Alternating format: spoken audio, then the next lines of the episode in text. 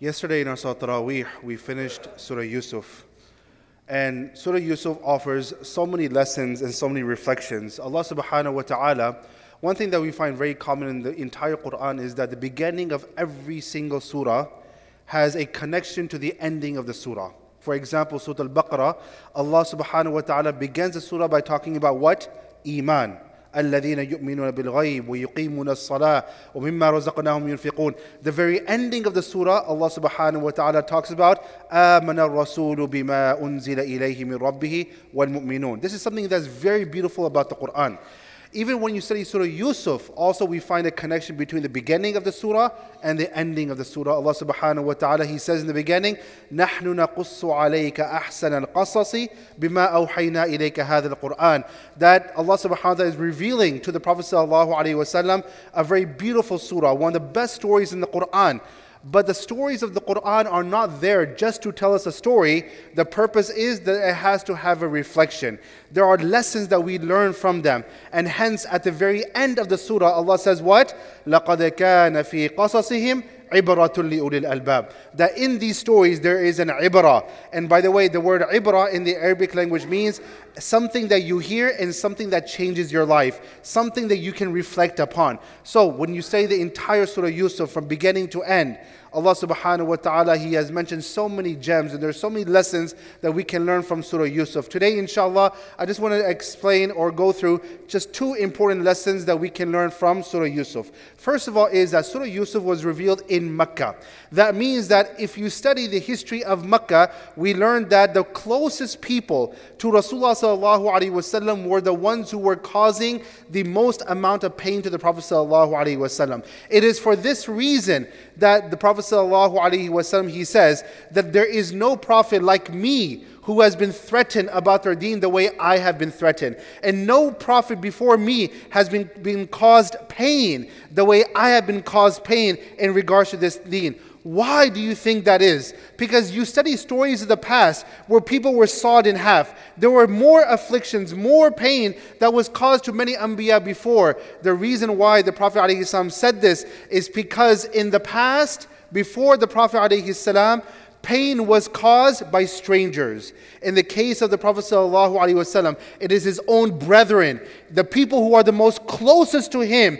Those are the ones who are causing the most pain to the Prophet ﷺ. And it is a well known fact that when when the, when the people who are the most closest to you, when they cause pain to you, that cut is more deeper that pain is more deeper. That's a pain that it takes more time to overcome. So, the very first thing that we learn from this surah is that the most closest people to you in your life will cause you pain. Think about Yusuf alayhi salam. It is his own brothers, his older brothers. They're supposed to look and take care of, the, of their younger brother, but instead of that, they put his life at risk. They threw him into a well. This is Yusuf alayhi salam being caused pain by his own brothers. And then not only that, but every single story has a same theme if you think about it. When, when Yusuf salam is in the palace, and you have the wife of the king trying to tempt, trying to bring, uh, trying to throw Yusuf salam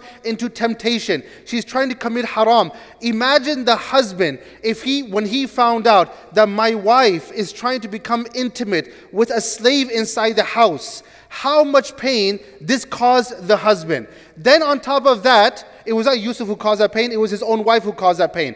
Then, on top of that, we find in the same story the father being caused pain by his own children. When the children came and they وَجَاءُوا عَلَىٰ قَمِيصِهِ كَذِبٍ One thing that a father cannot bear is when the children try to make him a fool, the father is thinking to himself, I'm older than you. I'm more wise than you. You're trying to make me into a fool. The father feels disrespected at that time. And what did uh, Yaqub alayhi salam say? He says, فَصَبْرٌ Jamil." At this point, I'm going to uh, exercise patience for the sake of Allah subhanahu wa ta'ala. We also find in the same story of Yusuf alayhi salam being caused pain, verbally by his own brothers that years later, when Yusuf alayhi salam is now the financial minister of Egypt, these brothers, they have come after so many years, and Yusuf alayhi salam is seeing them. They don't know it's Yusuf. Yusuf knows them. And Yusuf alayhi salam, he applied a tactic in order to keep Binyamin with him. At that time, what did the brothers say? قالوا إن يسرق فقد سرق أخ له من قبل. Yeah, there, you know, he had a brother too. His brother was also evil. Okay? So think about Yusuf alayhi salam again being caused pain.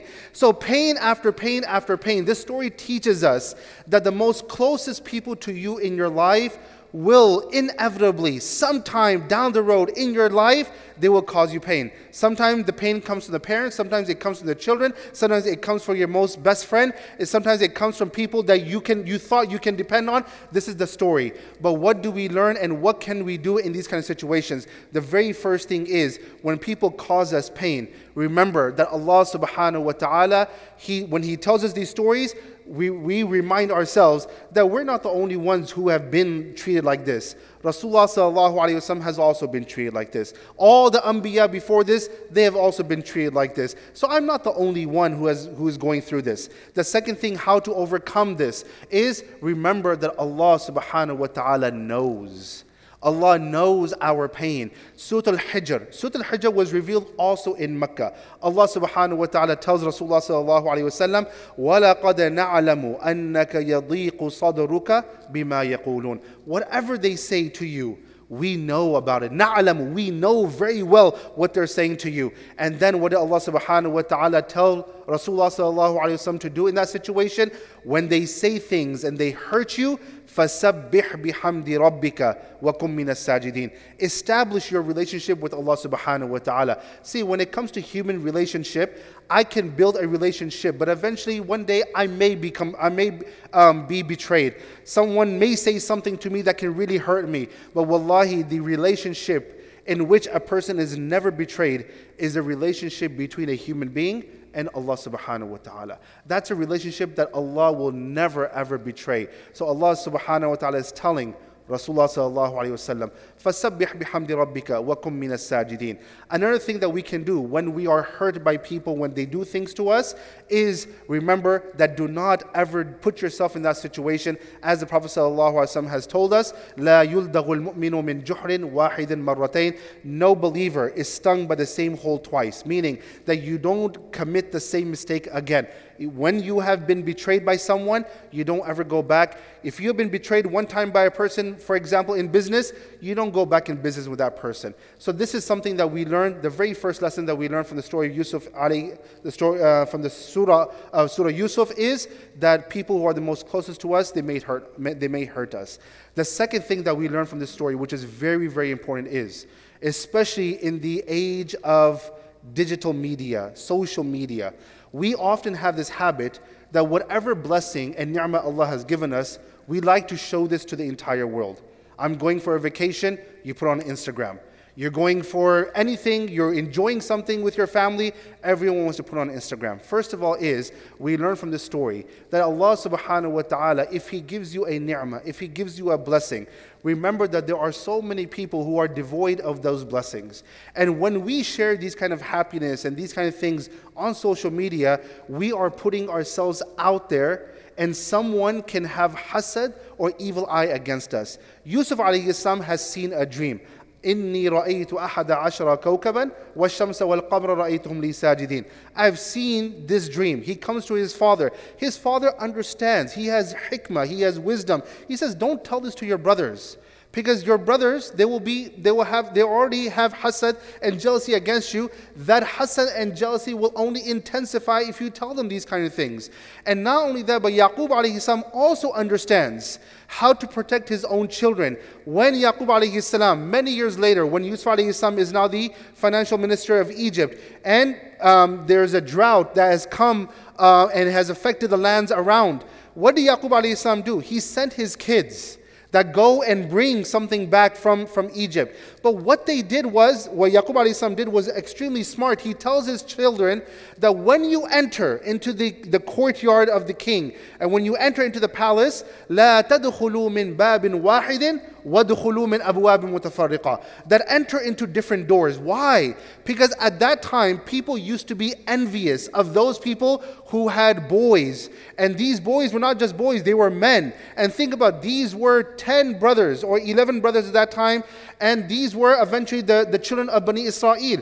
So anyone who would look at them, that this entire family has come, immediately they may have hasad against these brothers. They may have hasad against Yaqub alayhi salam. This is why Yaqub alayhi salam is protecting himself that and he's protecting his children from becoming the victim of someone else's hasad.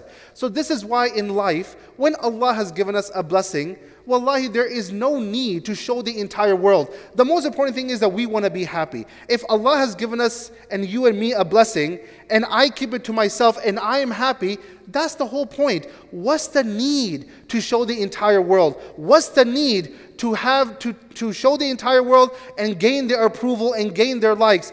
If we are happy, that's all that matters. So this is why it is very important that we don't ever always, you know, there are some people who do it occasionally, hey, no problem.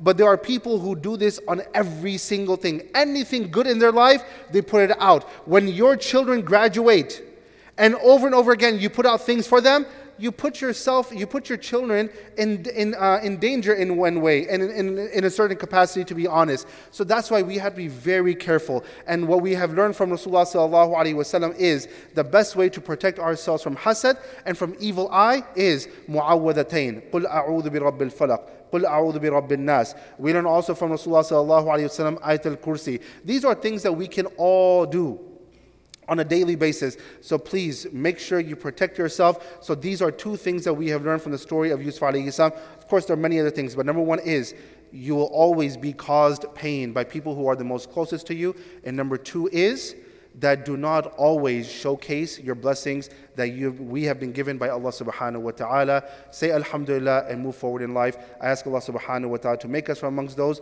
who take heed and take lessons from the Quran. Ameen Rabbil Alameen. Jazakumullah khair. Assalamu alaikum wa rahmatullahi wa barakatuh. شهر رمضان الذي أنزل فيه القرآن هدى للناس وبينات من الهدى والفرقان. فمن شهد منكم الشهر فليصمه ومن كان مريضا أو على سفر فعدة من أيام أخر. يريد الله بكم اليسر ولا يريد بكم العسر ولتكملوا العدة ولتكبروا الله على ما هداكم ولعلكم تشكرون